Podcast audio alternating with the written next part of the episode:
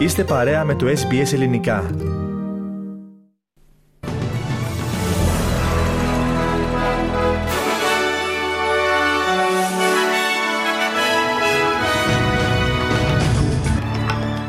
Χωρίς ρεύμα, χιλιάδες νοικοκυριά και επιχειρήσεις στη Βικτόρια λόγω της φοδρής κακοκαιρίας. Αναβολή αγώνων και στο Australian Open. Πολεμικό στρατιωτικό προσωπικό της Αυστραλίας θα μεταβεί στο Λονδίνο για να εκπαιδεύσει ε, στρατιώτες που θα πάρουν μέρος στην, ε, στην Ουκρανία. Αν και δύσκολα η Μαρία Σάκαρη πέρασε στον τρίτο γύρο του Αυστραλιανού Open του τέννις, απόψε αγωνίζεται ο Στέφανο Τσιτσιπάς.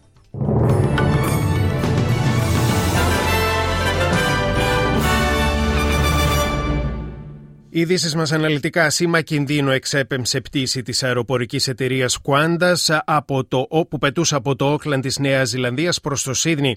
Οι υπηρεσίες έκτακτης ανάγκης ανταποκρίθηκαν στέλνοντας ασθενοφόρα στο αεροδρόμιο της πόλης όταν ακόμα πετούσε το αεροσκάφος πάνω από τον ωκεανό και ετοιμαζόταν να προσγειωθεί. Λίγο αργότερα το επίπεδο του συναγερμού υποβαθή, υποβαθμίστηκε, ενώ όπως έγινε γνωστό, στο αεροσκάφος παρουσιάστηκε πρόβλημα με έναν από τους κινητήρες του περίπου μία ώρα μετά την απογείωση. Αυτήν την ώρα, σύμφωνα με τα μέσα ενημέρωσης, το αεροσκάφος προσγειώθηκε και όλοι είναι καλά, όπως τουλάχιστον μεταδίδουν τα Αυστραλιανά μέσα ενημέρωσης. Για οτιδήποτε νεότερο θα έχουμε στη συνέχεια τη σημερινής εκπομπής. Μια μονάδα του Αυστραλιανού στρατού αναμένεται να πετάξει από τον Ντάργουιν στο Ηνωμένο Βασίλειο για να συμμετάσχει στην εκπαίδευση Ουκρανών νεοσύλλεγκτων, οι οποίοι θα πολεμήσουν τις ρωσικές δυνάμεις κατοχής της χώρας τους. Εκτός από την Αυστραλία και ο Καναδάς και η Νέα Ζηλανδία εκπαιδεύουν Ουκρανικές δυνάμεις. Η Αυστραλία έχει ήδη συνεισφέρει στην Ουκρανία με περισσότερο από μισό δισεκατομμύριο δολάρια σε υλική και ανθρωπιστική βοήθεια. Στην αποστολή συμμετέχουν 70 άτομα, ενώ η επιχείρηση εκπαίδευσης που έλαβε τον τίτλο Interflex υπό την εποπτεία του Ηνωμένου Βασιλείου έχει ήδη εκπαιδεύσει περίπου 10.000 Ουκρανούς. Ο αρχηγός των ενόπλων δυνάμεων της Αυστραλίας, στρατηγός Σάιμον Στιούαρτ, ευχαρίστησε τους στρατιώτες και τις οικογένειές τους. What you're about to do is really going to matter for those Ukrainians who have given up their livelihoods, left their families to go and fight for their country. Χιλιάδες κάτοικοι της Βικτόριας έμειναν χωρίς ρεύμα από τις πρωινές ώρες και εκατοντάδες πολίτες κάλεσαν την υπηρεσία εκτάκτων αναγκών για βοήθεια όταν καταιγίδες και ισχυρές βροχοπτώσεις έπληξαν την πολιτεία μετά τον χθεσινό πρωινό καύσωνα. Η προειδοποίηση για απότομη αλλαγή του καιρού ήταν σε ισχύ για περιοχές της κεντρικής Βικτόριας κατά τη διάρκεια όλης της νύχτας. Οι καταιγίδες, οι βροχές και οι θυελώδες άνεμοι προκάλεσαν αναστάτωση και στους αγώνες του Αυστραλιανού Open του τέννη αφού αγώνες αναβλήθηκαν και οι δηλαδή τράπηκαν σε φυγή προκειμένου να προφυλαχθούν από την ισχυρή βροχόπτωση. Οι υπηρεσίες έκτακτης ανάγκης της Βικτόριας έλαβαν περισσότερες από 230 κλήσεις για βοήθεια μέχρι σήμερα το μεσημέρι. Έως και 10.000 σπίτια και επιχειρήσεις έμεναν χωρίς ρεύμα, κυρίως στη βόρεια, δυτική και κεντρική Βικτόρια. Οι περισσότερες διακοπές έγιναν στην περιοχή της πόλης Ετσούκα, όπου και ζουν και αρκετές οικογένειες ομογενών. Τα νοικοκυριά και οι επιχειρήσεις θα πρέπει να αναμένουν υψηλότερες τιμές στους λογαριασμούς υπηρεσιών κοινής ωφελίας. Αυτό δήλωσε η επικεφαλής της υπηρεσίας ανταγωνισμού, με συγχωρείτε, της αρχής ανταγωνισμού και προστασίας των καταναλωτών, Gina Kos Gottlieb. Η κυβερνητική παρέμβαση το Δεκέμβριο στην ενεργειακή αγορά έγινε για να αποτρέψει μεγαλύτερες αυξήσεις στο υγραέριο και στο ηλεκτρικό ρεύμα από αυτές που υπολογίζονταν στον προπολογισμό του περασμένου Οκτωβρίου. Οι προβλέψεις αναφέρουν πιθανές αυξήσεις έως και 56 6% σε διάστημα 2 ετών στο ηλεκτρικό και κατά 20% για την ίδια περίοδο στο υγραέριο. Η κυρία Κάς Κότλιμπ είπε ότι τα ανώτατα όρια τιμών σε ρεύμα και υγραέριο αναμένεται να ρίξουν τις τιμές στην αλυσίδα εφοδιασμού, κάτι που θα οθήσει τον ανταγωνισμό μεταξύ των λιανοπολιτών και ενδεχομένως και σε χαμηλότερες τιμές. Χωρίς να προσθέτοντας ότι μέχρι αυτό τουλάχιστον δεν, στιγμής δεν έχει γίνει. Η, υπηρεσία, η αρχή ανταγωνισμού παρήχε κατευθυντήριες γραμμές χθες για να βοηθήσει τις εταιρείες υγραερίου να κατανοήσουν καλύτερα τις υποχρεώσεις τους που προκύπτουν από την κυβερνητική παρέμβαση που έγινε τον περασμένο μήνα.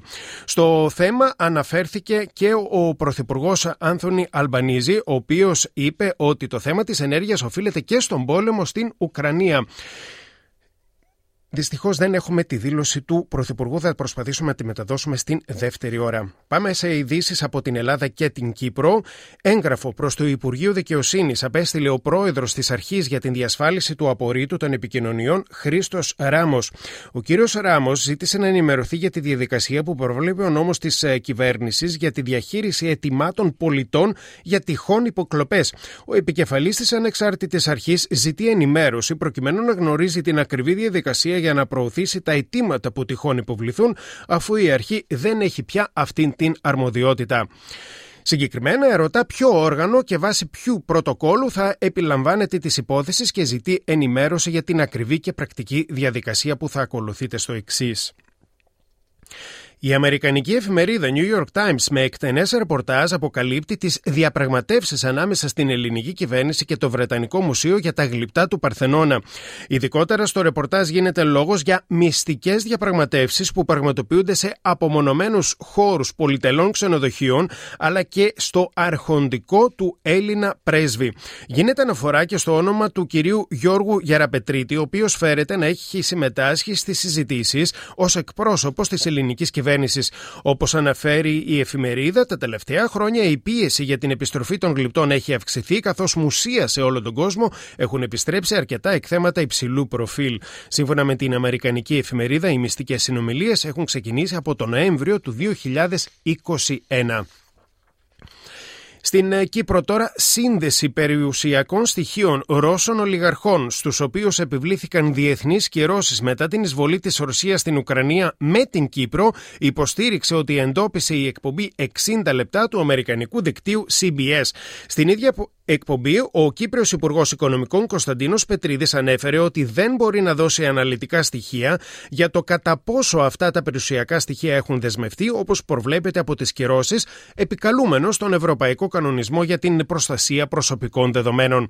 Σύμφωνα με υλικό που αναρτήθηκε στην ιστοσελίδα του Αμερικανικού Δικτύου σε ερώτηση της εκπομπής προς τον κύριο Πετρίδη κατά πόσο η Κύπρος αποτελεί τον αδύναμο κρίκο στην επιβολή κυρώσεων προς τη Ρωσία, ο Υπουργός απάντησε ότι διαφωνεί με αυτό. Η εκπομπή υποστήριξε ότι άλλες χώρες της Ευρωπαϊκής Ένωσης έχουν δημοσιεύσει λεπτομερείς λίστες με τις ενέργειές τους, κάτι που δεν έχει πράξει μέχρι στιγμής η κυβέρνηση της Κυπριακής Δημοκρατίας. Περισσότερα νέα από την Κύπρο στην ανταπόκριση από τη Λευκοσία στη συνέχεια της σημερινής εκπομπής. Ραδιοφωνία SBS, ακούτε το ελληνικό πρόγραμμα στο διεθνή χώρο τώρα δεν υπάρχει λόγος για να μην εγκρίνει η Τουρκία την προσχώρηση της Σουηδίας και της Φινλανδίας στο ΝΑΤΟ, αφού οι δύο χώρες εκπλήρωσαν τις δεσμεύσεις που είχαν αναλάβει στο πλαίσιο της συμφωνίας της. Αυτά δήλωσε χθες από τον Νταβός της Ελβετίας ο Σουηδός Υπουργός Εξωτερικών. Ο Τομπίας Μπίλστρομ παραχώρησε συνέντευξη στο πρακτορείο Reuters στο περιθώριο των εργασιών του Παγκοσμίου Οικονομικού Φόρουμ που διεξάγεται στην πόλη της Ελβετίας. Σημειώνεται ότι χθες ο, ο, ο Τούρκος πρόεδρος πρόεδρο Ταγί Περντογάν δήλωσε ότι η Σουηδία και η Φινλανδία πρέπει να απελάσουν ή να εκδώσουν έως και 130 τρομοκράτες, όπως χαρακτηρίζει στην Τουρκία, προτού το τουρκικό κοινοβούλιο εγκρίνει τις αιτήσεις τους για ένταξη στο ΝΑΤΟ. Την Καμπούλ επισκέπτονται υψηλόβαθμοι αξιωματούχοι των Ηνωμένων Εθνών προκειμένου να συνομιλήσουν σχετικά με τα δικαιώματα των γυναικών. Σημειώνεται ότι πρόσφατα ο επικεφαλής του Οργανισμού Ηνωμένων Εθνών, ε, ο κ. Γκουτέρες, κατήγγειλε τη δημιουργία από τους Ταλιμπάν ενός apartheid με βάση το φύλλο. Την προηγούμενη εβδομάδα ο Αντώνιο Γκουτέρες κατήγγειλε ενώπιον του Συμβουλίου Ασφαλείας τις πρωτοφανείς συστημικές επιθέσεις κατά των Αφγανών γυναικών και κοριτσιών. Πριν την άφηξή της στην ε, στο Αφγανιστάν, η αντιπροσωπεία των Ηνωμένων Εθνών πραγματοποίησε σειρά διαβουλεύσεων υψηλού επίπεδου σε χώρες της περιοχής, στον Περσικό κόλπο, την Ασία και την Ευρώπη, για να συζητήσει την προστασία των δικαιωμάτων των γυναικών και των κοριτσιών, την ειρηνική συνύπαρξη και την βιώσιμη ανάπτυξη. Και η Γαλλίδα μοναχή Αντρέ, κατά κόσμον Λουσίλ Ραντών, που μέχρι σήμερα, που μέχρι χθες κατήχε τον τίτλο του γυρεότερου ανθρώπου στον κόσμο, απεβίωσε σε ηλικία 118 ετών. Αυτό ανακοίνωσε ο οίκος Ευγυρίας, τον οποίο φιλοξενούταν στην Τουλόν της Νότιας Γαλλίας. Γεννήθηκε στις 11 Φεβρουαρίου του 1904 και τα τελευταία χρόνια ήταν καθυλωμένη σε αναπηρικό αμαξίδιο και είχε χάσει την όρασή της. Λένε ότι η εργασία σκοτώνει. Εμένα η εργασία με κράτησε στη ζωή. Εργαζόμουν μέχρι τα 108 χρόνια μου, είχε δηλώσει το 2022. Αξίζει να σημειωθεί πως ε, λίγο πρωτού γιορτάσει τα 117 γενέθλιά της, κατάφερε να νικήσει και τον κορονοϊό.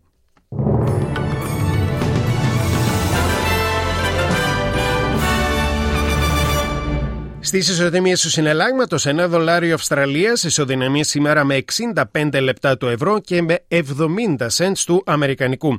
Στα αθλητικά, μετά δυσκολίας πέρασε στον επόμενο γύρο του Αυστραλινού Open η Μαρία Σάκαρη, σε μία μέρα που η κακοκαιρία στάθηκε εμπόδιο στην ομαλή διεξαγωγή πολλών αγώνων της διοργάνωσης. Απόψε είναι ο αγώνας του Στέφανο Τσιτσιπά κόντρα στον Αυστραλό Ρίνκι Χατζικάπα. Περισσότερα στο αθλητικό δελτίο της ημέρας.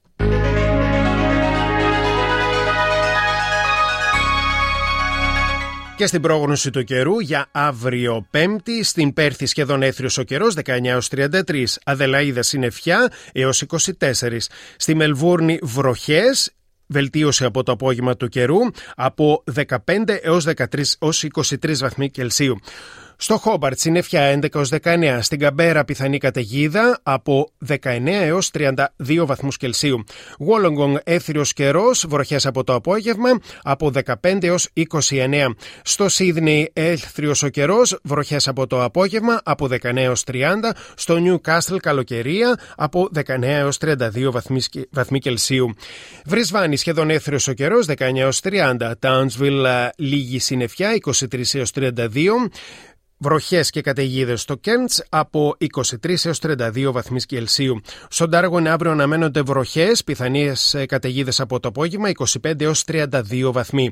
Λίγα σύννεφα αύριο στην Αθήνα 12 έως 17, στη Θεσσαλονίκη σχεδόν έθριος ο καιρός 8 έως 14 και αραιές νεφώσεις στη Λευκοσία 11 έως 20 βαθμοί Κελσίου. Εδώ ολοκληρώθηκε και το αναλυτικό δελτίο ειδήσεων φίλες και φίλοι. Στην ε, σύνταξη και εκφώνηση ήταν ο Πάνος Αποστόλου. Επόμενη ενημέρωσή σας από το ελληνικό πρόγραμμα πρόγραμμα της ραδιοφωνίας SBS με τίτλους κυριωτέρων ειδήσεων στις 4.30. Μετά τα σύντομα μηνύματα του σταθμού, ο Θέμης Καλός επιστρέφει μέχρι τις 6 με ένα ενημερωτικό και ποικίλη πρόγραμμα.